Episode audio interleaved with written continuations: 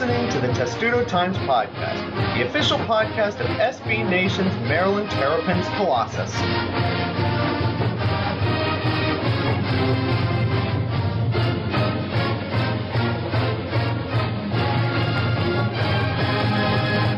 To episode 117 of the Testudo Times podcast, and for the first time, ladies and gentlemen, the host is stumped on what kind of stupid intro to do, so I'm just going to jump right into it because we do actually have a lot to talk about today. Not that I don't want to make a crappy joke, I just don't have a crappy joke to make. That probably spared a lot of your ears the embarrassment of having to hear them, so uh, be thankful for that. Hi, Thomas. Hello, we're off to a roaring start. I know. I normally prepare some sort of terrible joke, and today I wasn't thinking of one. I don't think there is one.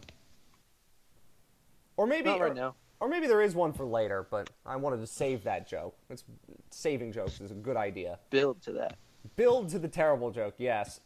Build to the bad puns on Twitter, as everybody sees, and then you tweet horrible gifs of people throwing tomatoes at everyone else. Anyway, uh, Lamar is also here. Lamar, how are you doing? I'm good. It's good to be back. Yes, it is. There's so much to get to. We'll get to what you're going to be focusing on in a moment. Justin Fitzgerald is also here because he spent most of the weekend, like all of us did, watching lacrosse, and it was a fun weekend watching lacrosse, It was, was indeed. especially when you're in person. Yeah, yeah, it was a good, it was a good time in Annapolis. A lot of success for Maryland there, and in College Park as well against a team from Annapolis. hmm So you didn't have to drive very far, and that is good for all of us. So we'll start with lacrosse. No. This show is going. To, you're going to notice a trend. We start with the really good, then we get to the less than good, and then bad, and then we'll end on good again. So we'll start with the really good, Justin, which is lacrosse. The men and the women both advancing to the national semifinals as they always do. Death Taxes and Maryland lacrosse being in the final four. Uh, we should start with the women, I think, because I think they had a bigger test than they might have expected against their former head coach against Navy. But then Megan Whittle did Megan Whittle things, and everything was good again. Yeah, I mean, I think you could say they should have been prepared for a test because it's not like Navy was some fluke quarterfinal team. They went to the Final Four last year, beat North Carolina last year to get to the Final Four. So it's not like they came in, you know, just expecting to compete and just have fun and see what happens. They had some talented players. I think, forget which Collins twin it was. I think it was Julia scored eight times, and Maryland had to face guard her, which they never do. She exposed, I think, multiple Maryland players due to the wet turf and some shifty moves. And then, as you said, you know, Megan Whittle takes over late after they kind of, whether it was her just being hesitant or Navy trying to take her out of the game.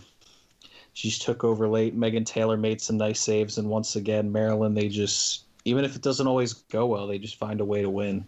Well, isn't that what happens when you have more talent than pretty much everybody? And in the end, it wins out.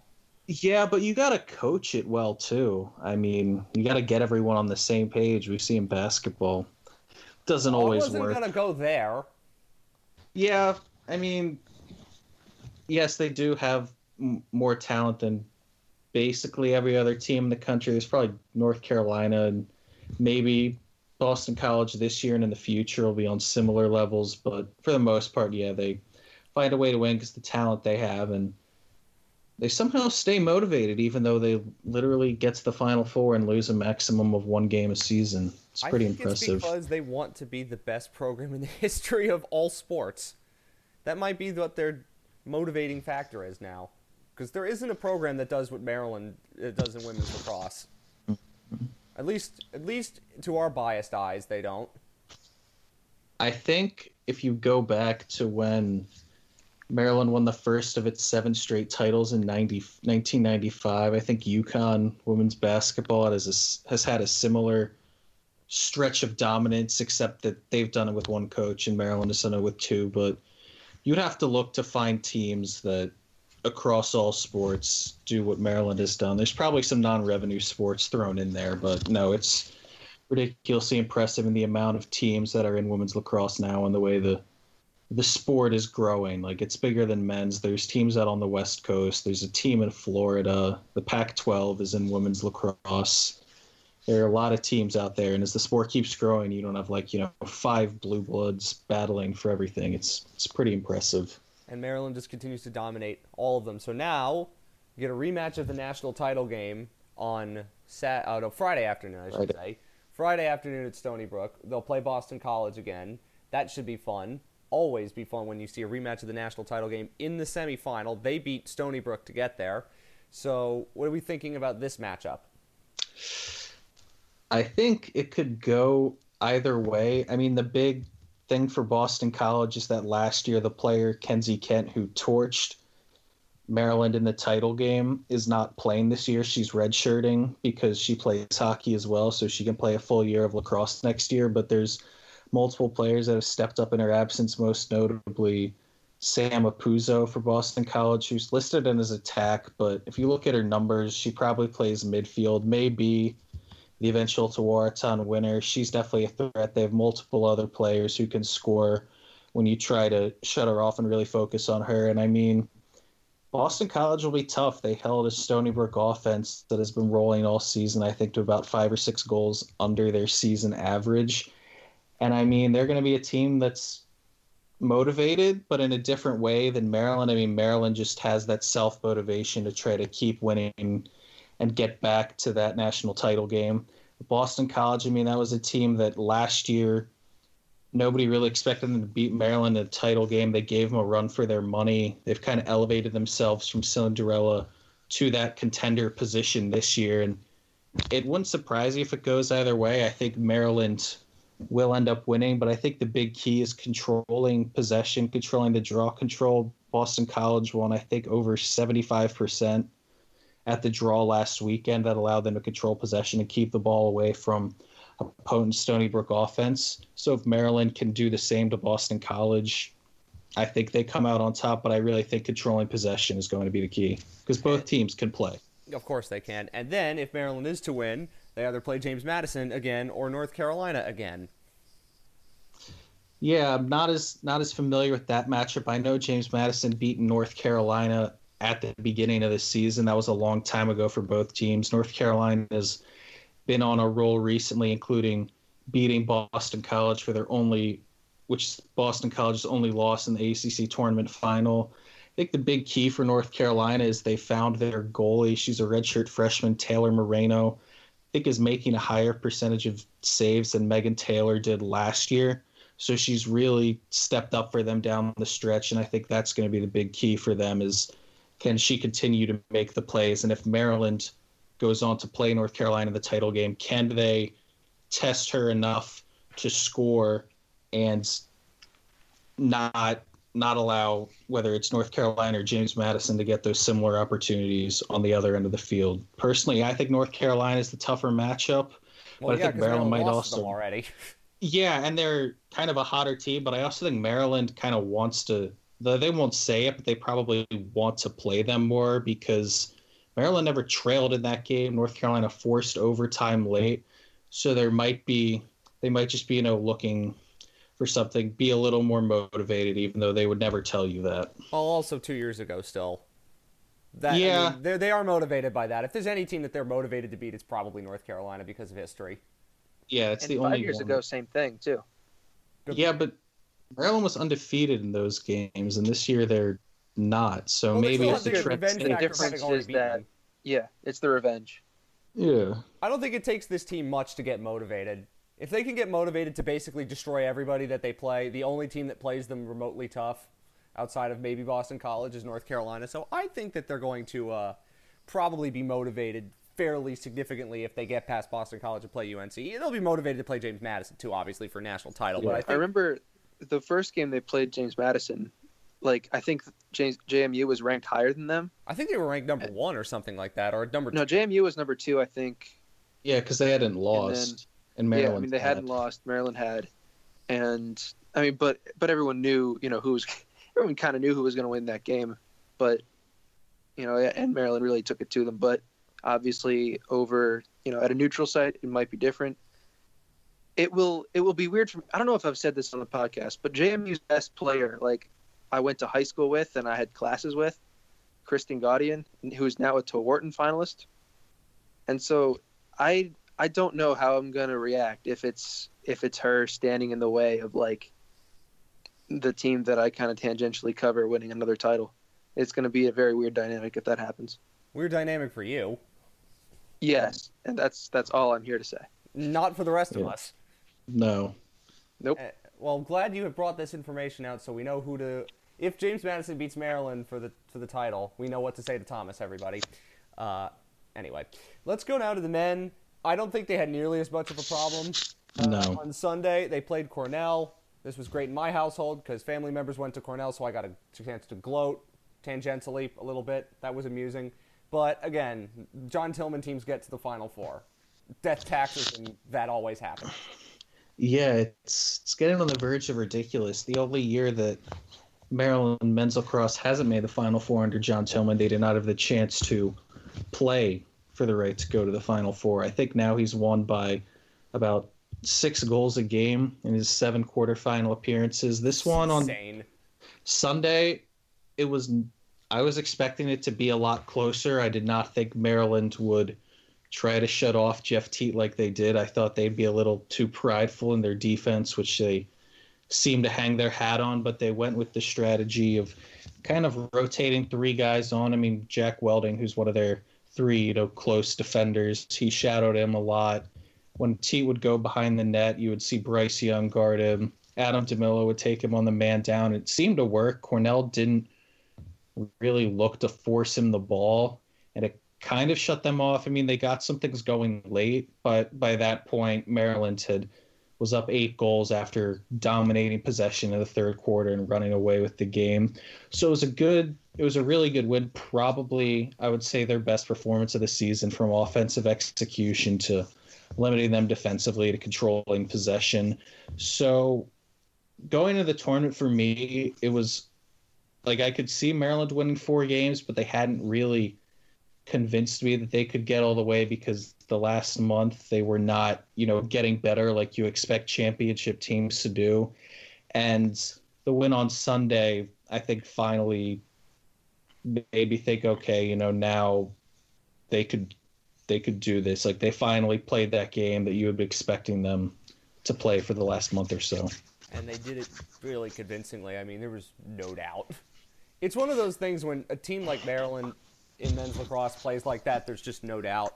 And also defensively, they're great. That's always been a trademark for John Tillman teams, and they they take pride in shutting down the other team's best weapons, and they do that Yeah. somewhat easily at times. And then they certainly did that on Sunday. So.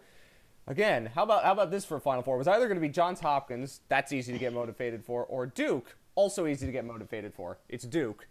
So they haven't played, I think, in men's lacrosse since Maryland left. They haven't No, they've in any sports than Maryland left the ACC. So this is going to be fun. Yeah, Because we can take off all the basketball anger on the lacrosse team. That'll be fun. Yeah, I mean, I don't think it's as much of a rivalry in lacrosse. I think Maryland has a bigger advantage on Duke than they do in other sports. But the one thing I'm interested in is both teams have motivation, but kind of like for Maryland and Boston College on the women's side, kind of different ways. Because you have Maryland where they lose all these kind of alpha male senior leaders on their team. A lot of the leaders team this year, Connor Kelly, you know, Tim Rotanz, Dan Morris, they're not super vocal guys, but they kind of want to prove, you know, they can get that team to the top and go out on top like last year. And on the other side, you have Duke, who their senior class came in after Duke had won back to back titles and gone to eight straight Final Fours. So they're also in that same place of trying to leave their own legacy and go out on top because this is Duke's first Final Four appearance for that senior class, first appearance at championship weekend since 2014. So both both teams trying to leave their legacy. hmm And what are we thinking about this matchup? Because I have not thought about Duke in almost anything in a long time. It's I think it's going to be tough. I mean, at this point there are no easy opponents left, but the way Duke can score against teams. I mean, they played Villanova in the first round too. People thought, you know, maybe should not have made the tournament, but they still put up four goals in 34 seconds at one point in that game. So they have guys who can score. They can score quickly. I think the big key will be how Maryland tries to defend Justin Guterding, who is also a Tewaaraton finalist, actually just at the all-time NCAA goals record. I think he has 61 goals and 43 assists, or 63 and 41. Either way, he has over 100 points, and Maryland's going to have to find a way to slow Duke down because if Duke keeps getting possession, I don't think Maryland's really built the way they run their offense to keep up. They're a very patient team that doesn't take as many shots as the opposition and really just kind of almost lulls you to sleep and finds the right pass in the right window. So it, it should be an interesting matchup in how each team tries to counteract the other. But then if they play defensively the way they know they can play, Yeah, yeah, definitely. I don't think Maryland's defense this year is as good as it's been in the past, but they've had some good games. Dan Morris, solid in goal. He's not great. He's not an All-American, but he's usually he's usually pretty dependable. So if they get hung up, he can bail them out a good good amount of times. then if they win, it's Albany and Yale. Interesting matchup of the other game in Foxborough. Take a note if you see Bill Belichick in the stadium or if you hear Bill Belichick Manfred's. Actually, don't do a drinking game based on that because you'll be dead very quickly because Bill Belichick likes lacrosse. We all know that. But hopefully, Maryland's celebrating another Memorial Day weekend of multiple national championships. They both make the Final Four. Very tough matchups, but it should be fun. ESPN 3, I believe, their game's on Friday. ESPN 2 Saturday for the men. And then Yeah. ESPNU on Sunday has the women's final, and then Monday, if Maryland gets there, I think it's it's either ESPN two or ESPN. It's a channel that everyone gets, so you'll be able to watch it very easily, and that hopefully all of us will be doing spending Memorial Day watching some of that go forward. And now we shift our focus, Thomas and Lamar, to more Maryland related things. This time from the NBA scouting combine, and when I looked at Twitter after some of it was going on. I had that desperate pit in my stomach where it was the worst, like, double edged sword feeling you can have because I'm happy for Maryland players and then I'm really terrified as to what's going to happen if they all leave. So, Lamar, you watched some of the scrimmages. I decided against that for my own better judgment. It was quite an interesting day for Kevin Huerter. Yeah. So I actually missed the uh his first scrimmage live and had to go back and watch it. Well, you still it- watched it and I didn't, so. Yeah, but he looked really good that first day. Uh, I think 11 points on, I believe, three or seven shooting or something like that. It was he got all of his points in like the flow of the offense, played well on defense, showed pretty much everything that we've come to like take for granted a little bit here when he when he plays for uh for the Terps, but he finally got to display that in front of like a wide swath of NBA scouts, and they're like, "Oh, we've been paying attention to maybe the wrong person in College Park for the last couple of years." Uh, he last def- year. or at least last year. Um, he turned a lot of heads. May have played his way into the first round. Um, he sat out the second, like his second scrimmage on day two. Uh, it was also revealed that he's been playing through a uh, torn ligament in his hand since February against Northwestern. Uh, it's a pinky, so it hasn't affected his shooting motion, but teams know, and that hasn't uh, swayed anyone as far as I've heard. And if he does well in workouts, Huerter could be gone sooner than later. Well, I think it's interesting because we came into this combine assuming for Bruno Fernando was the one that was more likely to leave because of just the raw talent and the flash of it all. And Kevin Huerter was going to get an idea of where he stood, presumably for next year. And then has the expectation sort of flipped? Or is it now Kevin Huerter is more 50 50 like Bruno Fernando was in our estimation heading into the combine? Uh, yeah, Kevin's closer to 50 50 at this point. Um, there's also talk that a first round guarantee wouldn't even be enough for him because he is supremely confident in himself and believes he could be a lottery pick next year. Well, if he's getting a first round grade when we weren't expecting that much, I mean, he Yeah. could easily be a lottery pick next year. Well, that's what we said about JJ. So Well, you always is, have this to. is true, but you can't forecast injuries, and no one can. I agree, uh, but that's the that's the issue that you have to take into account if you're Kevin Huerter. Well, it's Uh, also you- interesting to hear that he might go back because most players in the modern college game, if they get a first round grade, goodbye. Not Yeah, well. Kevin having he he wants to be great, and he still has yet to win a Big Ten tournament game.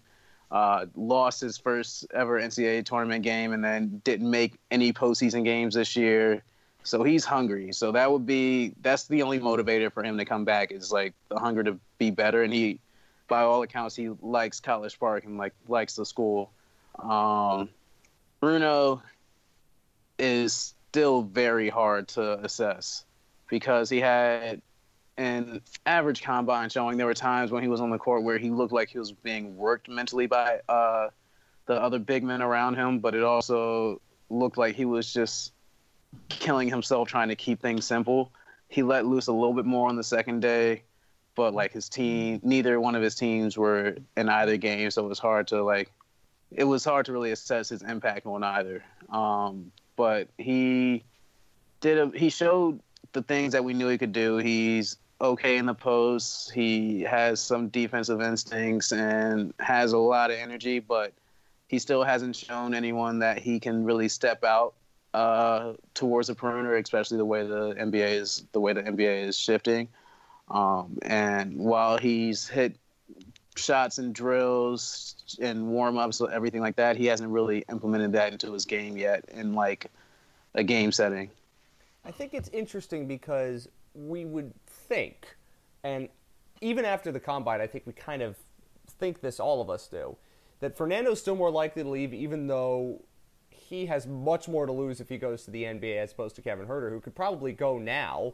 Somebody would draft him potentially very highly because he seems like, as we've said, the archetype of the modern NBA.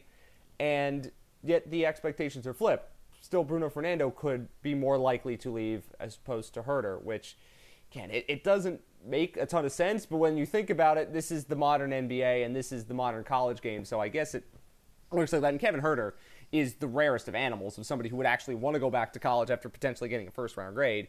Well, considering this draft is insanely deep, that might be something to do with it. Thomas, what are we thinking about now the expectations for both of them? They now have, as we record this, eight days to make their decision. Combine drills, I don't know if they're still going on, but are probably close to being finished. But where do we think we stand now with these two players and whether they're going to come back or go?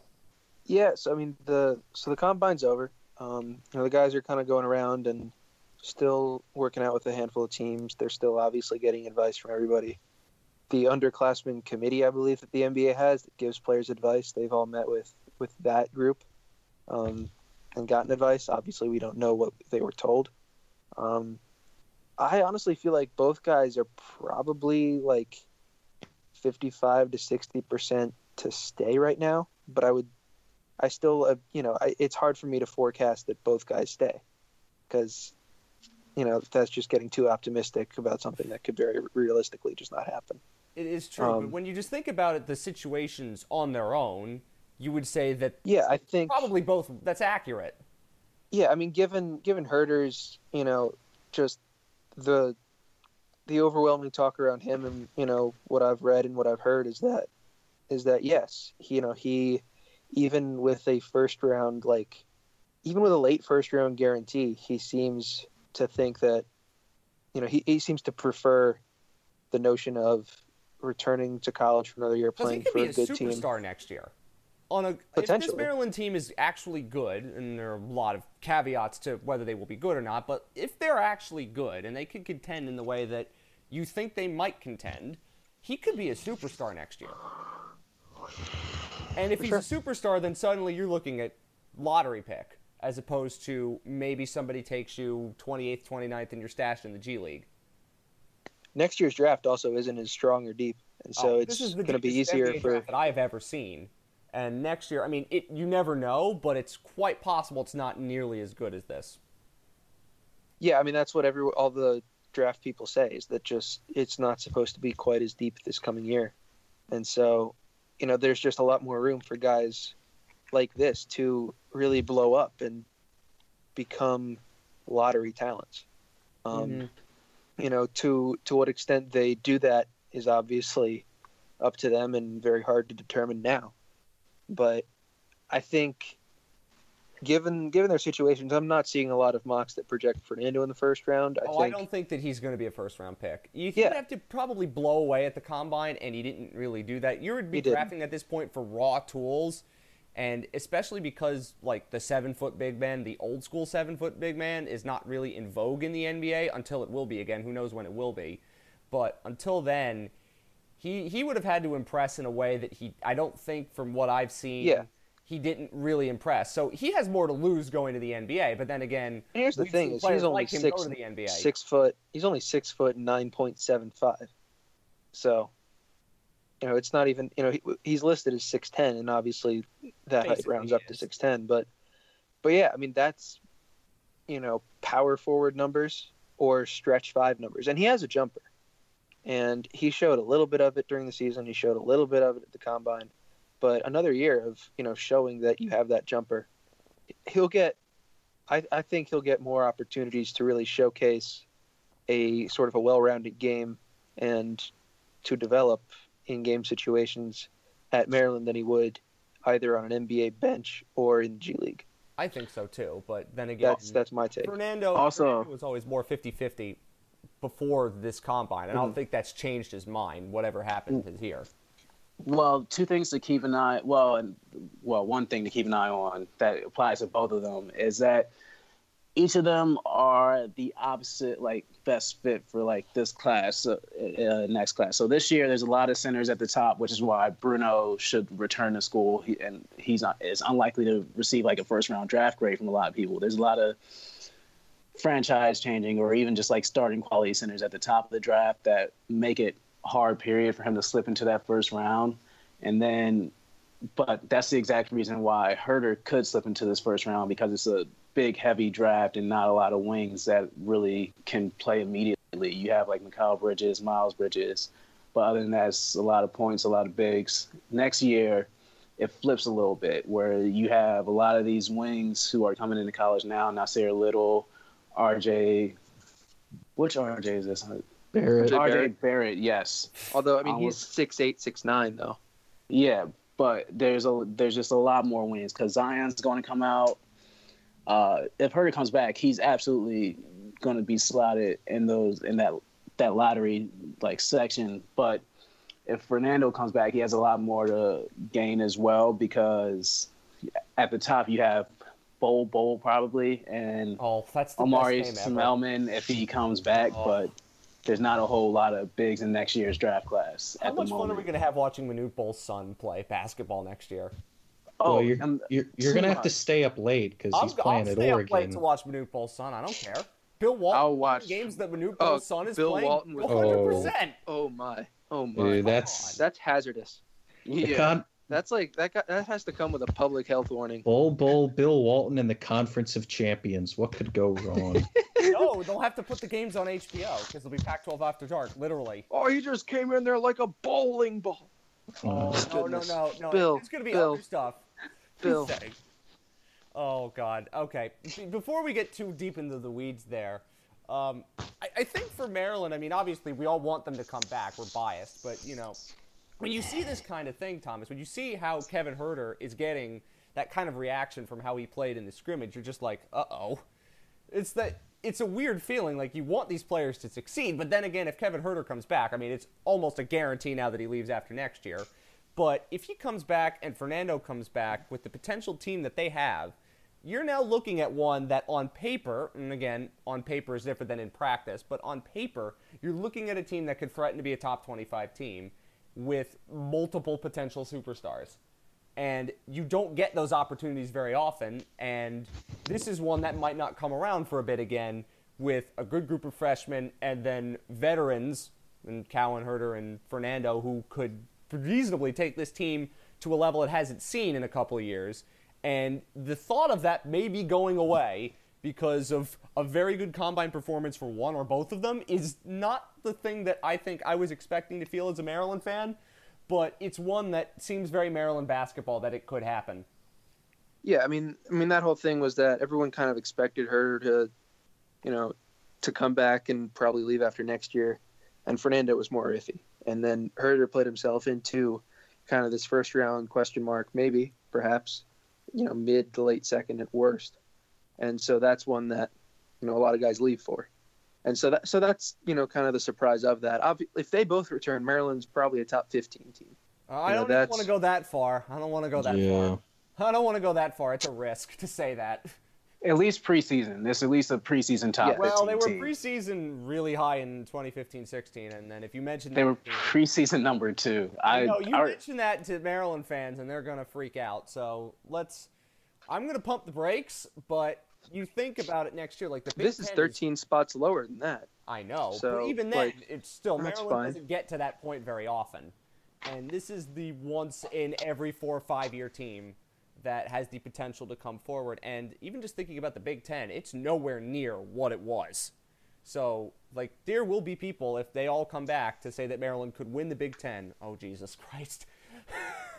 oh boy. All right, so anyway, Mm. so anyway, let's let's move on. let's move on. Mm, Let's let's move. not even go there. Uh, let's move on quickly. We, we've gone way too close to a bridge that we don't want to cross right now. a bridge that is not structurally sound. Anyway, Thomas, Not at uh, all. I said that it was going to get progressively worse in air quotes with talking about sports. The softball season ended like 12 days ago. Ended with a whimper. At least they made the conference tournament. They were winning their conference tournament game against a team that beat them, I think, 20 to two in the regular season. And so they were winning that game, and then they lost the game, and now they're done. That's so sad. And then the baseball team had some promise and then got swept by Indiana, and now their season's over. Yeah, that was that was a weird and confusing and like heartbreaking for those guys kind of a deal because, you know, Maryland controlled its own destiny. You know, pr- probably, I think they knew that winning two out of three would have been enough. Um, you know, Michigan State was really the other team to keep an eye on. Michigan State lost its first game, kind of blew a lead.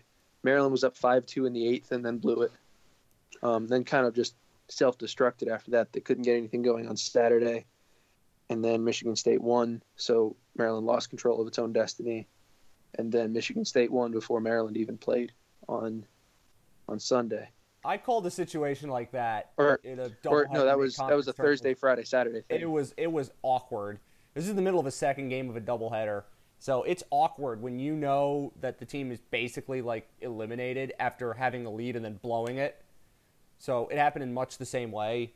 And this games I call it was it was brutal. So for Maryland, this is the first time since they made the Big Ten, that they joined the Big Ten, I should say, that they didn't make the conference tournament because they've been a very good program the last couple of years, a very consistent one. And this year just kind of went south fast. Yeah, it, it was one of those nothing ever got going. You know, I mean, Marty Costes. I mean, he was supposed to be like this star. He hit 320 last year with 13 homers, and was drafted kind of late, but came back. And then he hit 240 this year. And Baseball? I mean, he was hitting, he was hitting under 200 for a lot of the season, and then so many other guys saw their averages drop. Nick Dunn was the one guy who like really made a leap forward, and he should be probably a top handful of rounds pick um, in And June. So in a couple of weeks. It's kind of crazy. yeah, and so we'll hear we'll hear we'll hear from Nick Dunn then, and I don't expect to hear from anyone else. Um, it. Happens. the the starting pitching was kind of weird. I mean, all every pitcher had some moments. Um, Taylor Blohm started the season well. Hunter Parsons finished the season well. Tyler Blohm was okay, and never really more than okay. Um, the bullpen was weird in that their best reliever was a guy who didn't pitch last year, who is also senior first baseman Kevin Biondic, and even he kind of fell apart at the end of the year. He had like a .5 ERA and now he finished at 2.7. So, and that was the lowest ERA on the team. And so, I mean, every, everything kind of just, the few things that went right kind of trailed off, and a lot of things just kind of went wrong all season and didn't correct themselves. You know, there's a lot of the team stuff with like, didn't hit with runners in scoring position, pitchers gave up too many walks. Yep. You know, a lot of a lot of those things, those all just add up. And then, you know, if your bullpen's not good enough, you know, you don't win a lot of close games. They didn't win it. They all- they struggled in midweek games because they didn't have a good midweek starter and then starting rotation. So it, there were just a lot of things that never got resolved. So it's a lost season, and hopefully next year is better, is what you're telling me. Yeah, I mean, assuming they have these two top hundred recruits coming in, Well, that's and good. assuming those uh, assuming those guys don't end up getting drafted high, then they'll be fine. And assuming that, and assuming that no one besides Dunn, you know, leaves for the draft from you know the current team, they return enough pieces that they they should be in fine position. They should be probably in a similar spot to where we expected them to be this year, which Conference is tournament. well, at least in there. I mean, Maryland was one of the you know handful of favorites in the conference this year, entering the year. Well, I was trying not to That didn't happen. because it made me more sad and depressed. Yeah, well, we're journalists, so I know. that's Well, a thing that happens. It's sad and depressing. Uh, we will end this podcast with some good news. Maryland is going to have a corner nicknamed Tank in 2019. That is amazing. Yeah, and it, and a, and like a small tank too. Like A small tank, not like a Sherman tank, but something smaller than that, but still very effective. yeah, but not a fish tank either. Like definitely, No, definitely a robust, this a is the robust worst specimen. match game super match I've ever heard. Yeah, yeah. Anyway, um, yeah, but his his first name is Tavion, and he is No one's gonna a four star corner. Yeah, so I mean, he's a four star corner who, you know, obviously will remind a lot of, like Don Markus quote tweeted our tweet when we announced, you know, when we posted the story, and he said he's built like Will Likely and hits like Antoine Brooks, and that sounds about right to me. Sounds like a good But, you know, from what I know, sounds like a good combination. Exactly. So, so that's that's what Maryland should be getting. A lot of bigger schools, you know, it, it's the same thing as likely. Is a lot of bigger schools weren't sure with his height. And Maryland's like, oh, we've we've dealt with that height before. We've done good things with that, and so turned out to be a good fit. He's from, you know, the Virginia Beach area where, you know, Maryland's gotten a handful of guys before. They have good so- connections down there. Yeah, and that's that's with the new staff, especially I forget who the who the connection was, but they, Chris Beatty Thank you. Very good connections. Tyler DeSue came from that area, so. and the Gaddy twins and Taj Capehart. Yep. So it's not a surprise to see a lot of the good Daryl players Jones. that Maryland gets could come from there. And then this is the most Maryland thing I've ever seen. They get a quarterback commitment, Lamar. They get a quarterback commitment that is so good and so amazing that he's not rated by 24/7. Yeah, man, you got you got to make sure that you find the diamonds in the rough. Well, I don't know where they found Maryland, this kid. The only way you can get decent quarterbacks, let's be honest, because either they don't come to Maryland, they go to Ohio State instead, or they all get injured. Well, this is this is injury insurance because there's still a lot of quarterbacks on the roster ahead of this guy. Uh, David Summers is his name. He'll get a rating soon enough. Um, I'd expect Well, yeah, him to a apparently- three-star, by the way. Okay, cool. Uh, sure, sure, sure. And then apparently Canada found him for his for the offense. So if Canada's uh, picked this guy, he he must know what he wants out of him in terms of production down the line, and it just keeps a nice little uh, nice little train of quarterbacks just in the stable. Because at this point, you have Piggy and Kasim Hill returning from ACL tears. Fort still has two more years. Um, Tyler DeSue's here for four years, and now David Summers to keep that train going. And you know what? I hope he's good because you know he's going to play at some point. This is yeah, This is this is Maryland. You know they're going to play at some point, and because they always get injured.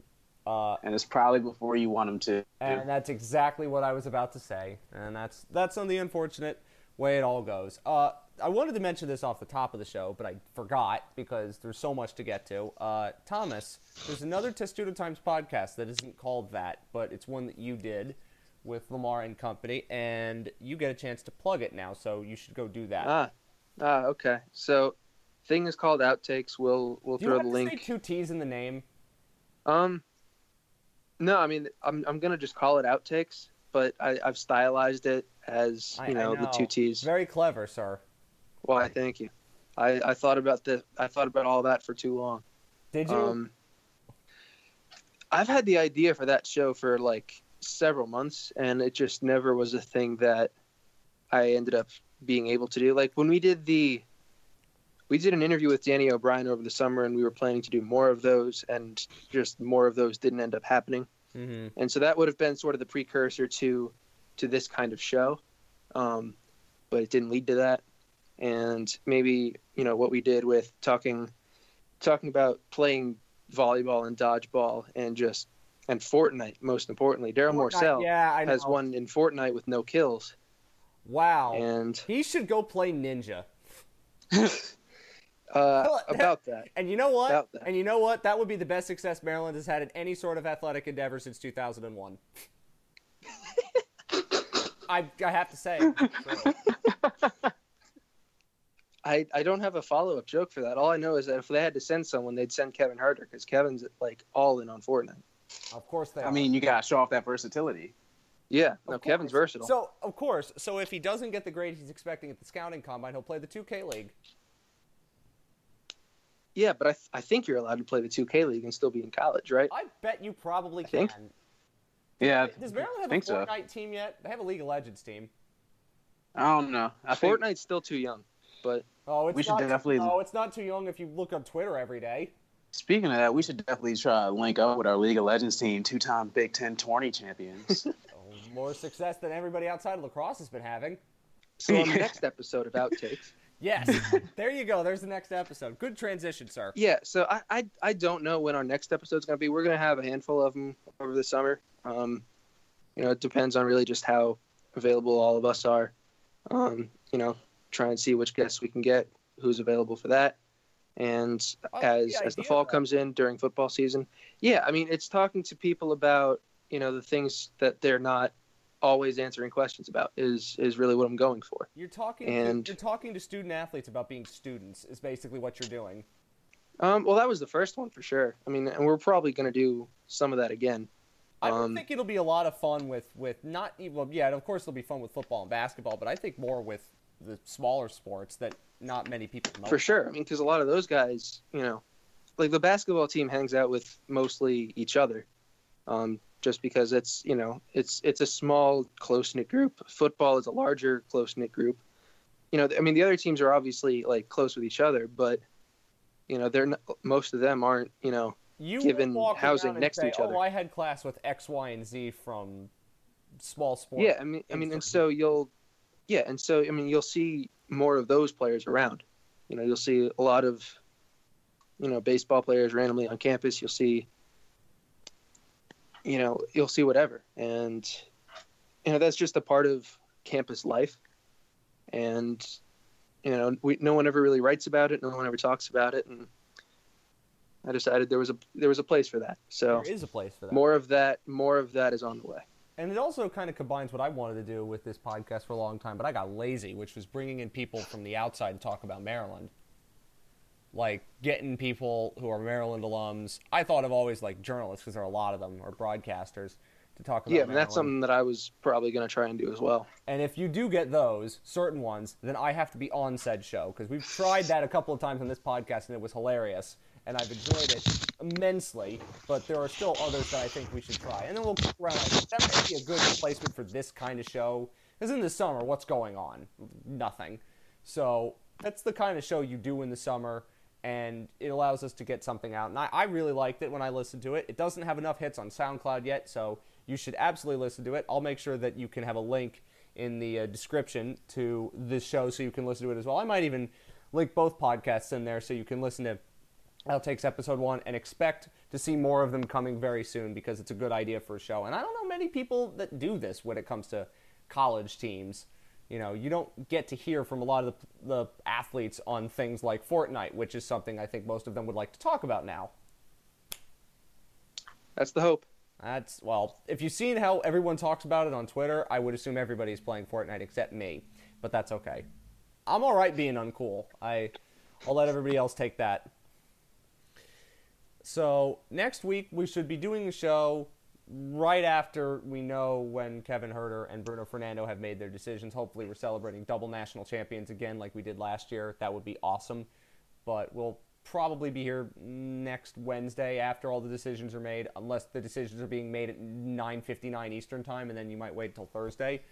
Melo Trimble buzzer beater, as Thomas reminded us very nicely of back in 2016, a couple of years ago, uh, when he made his decision at like 10 o'clock at night. If that's the case, then maybe we'll wait till the morning, but we should do something next week on that, and that's probably when you will hear us again. Thanks to everybody who was here. Big show. We don't often get two people outside of Thomas on this show. Uh, Justin, you still there? Yes, I'm we still didn't- here. We didn't forget about you. No, I just don't know as much about some of the other stuff or have the uh, humor to contribute. Well, everybody can be funny in their own way. Sometimes we laugh at people and not with them, but that's okay. We're still laughing. Everybody can be made fun of, including the host. The host is terrible at making jokes, and you know sometimes I get a funny one in there. Uh, and hey, we made jokes about Fortnite, so I think we're topical. Boy, if we ever listen to these podcasts like 10 years and we're talking about Fortnite jokes, it's going to sound so dated and so lame. I just realized that. Oh. Maybe. Oh, it, it will certainly be, but that's okay. Or Fortnite would have taken over the world, and we're just ahead of our time. what, like look at it that way. One? Yeah, man. I don't know. I haven't seen the movie, but I fed the dog. Fortnite is love. Fortnite is life. it in the, Wanna go in the book. Anyway, before we get way too into the weeds and I start referencing another podcast that uh, is not related to Maryland in any way, uh, we will see you next week. Enjoy Memorial Day. Enjoy the Final Four in both men's and women's lacrosse. Until then, of course, go Terps. Thank you.